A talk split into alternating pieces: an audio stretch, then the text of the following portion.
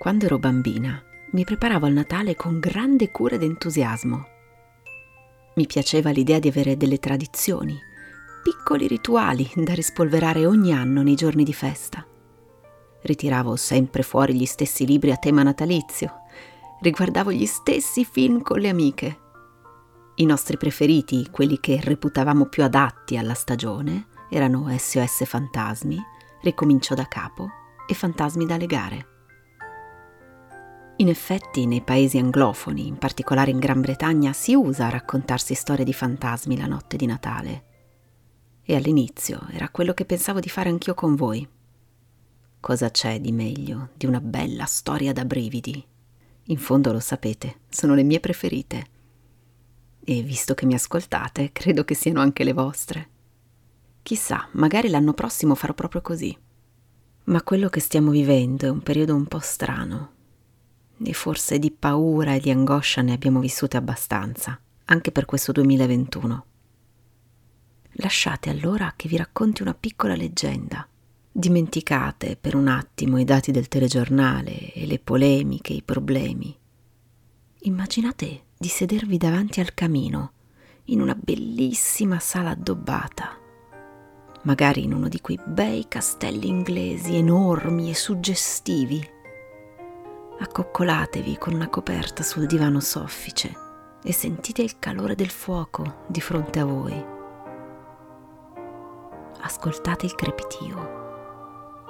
Osservate il danzare dorato delle luci.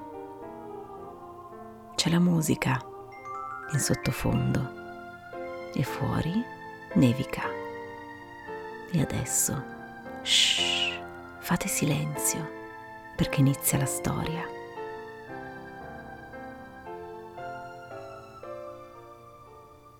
Nella mitologia nordica, Balder era il dio della benevolenza. Era figlio di Odino e di Frigg e si dice che fosse bellissimo, il più bello, splendente, con capelli candidi come la neve. Secondo il mito, Balder cominciò ad essere tormentato da sogni premonitori, in cui continuava a vedere la propria morte. Odino ovviamente si preoccupò per le sorti del figlio e decise di recarsi nella dimora dei morti, il regno di Hel. Purtroppo lì scoprì che tutto era pronto per accogliere Balder. Era però impossibile sapere in che modo la divinità avrebbe perso la vita. Frigg reagì con disperazione alla notizia. Come poteva salvare suo figlio se non sapeva da cosa doveva proteggerlo? Decise allora di chiamare a sé tutti gli abitanti della terra, piante o animali che fossero, ognuno di loro avrebbe dovuto giurare che mai e poi mai avrebbe fatto del male a Balder. Da quel momento niente sembrava poter più nuocere al dio. Le altre divinità si divertivano a lanciargli addosso oggetti e frecce. Niente, nemmeno un graffio. Ma c'era qualcuno che osservava il tutto pieno di rabbia e di invidia. Era Loki, il dio dell'inganno. Non poteva tollerare quel borioso dio pieno di virtù. Qualcuno di voi saprà bene che uno dei poteri di Loki consiste nel poter assumere le sembianze di qualcun altro. Così, un giorno, egli si trasformò in una donna mortale e chiamò Frigg. Come di consueto, con l'inganno, che era la sua specialità, riuscì a farsi dire dalla dea l'unico punto debole di Balder. Dovete sapere che una pianta era rimasta esclusa dal giuramento che Frigg aveva richiesto agli abitanti della terra.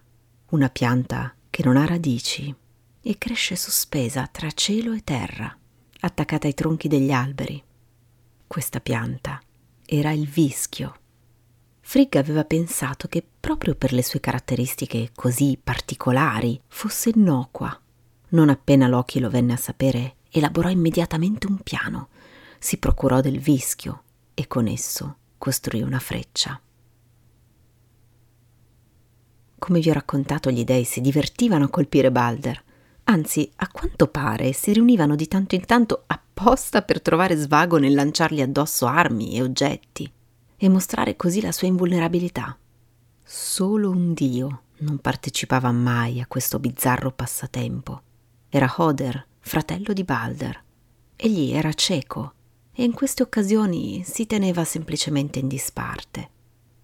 A Loki bastò un momento per capire che Hoder era proprio ciò che gli serviva. Gli si avvicinò, gli mise in mano arco e freccia e gli disse che voleva tanto aiutarlo a divertirsi come gli altri. Così, con le mani sulle sue per guidarlo, lo aiutò a sollevare l'arma e a puntare. La freccia fu scoccata. Balder fu colpito a morte.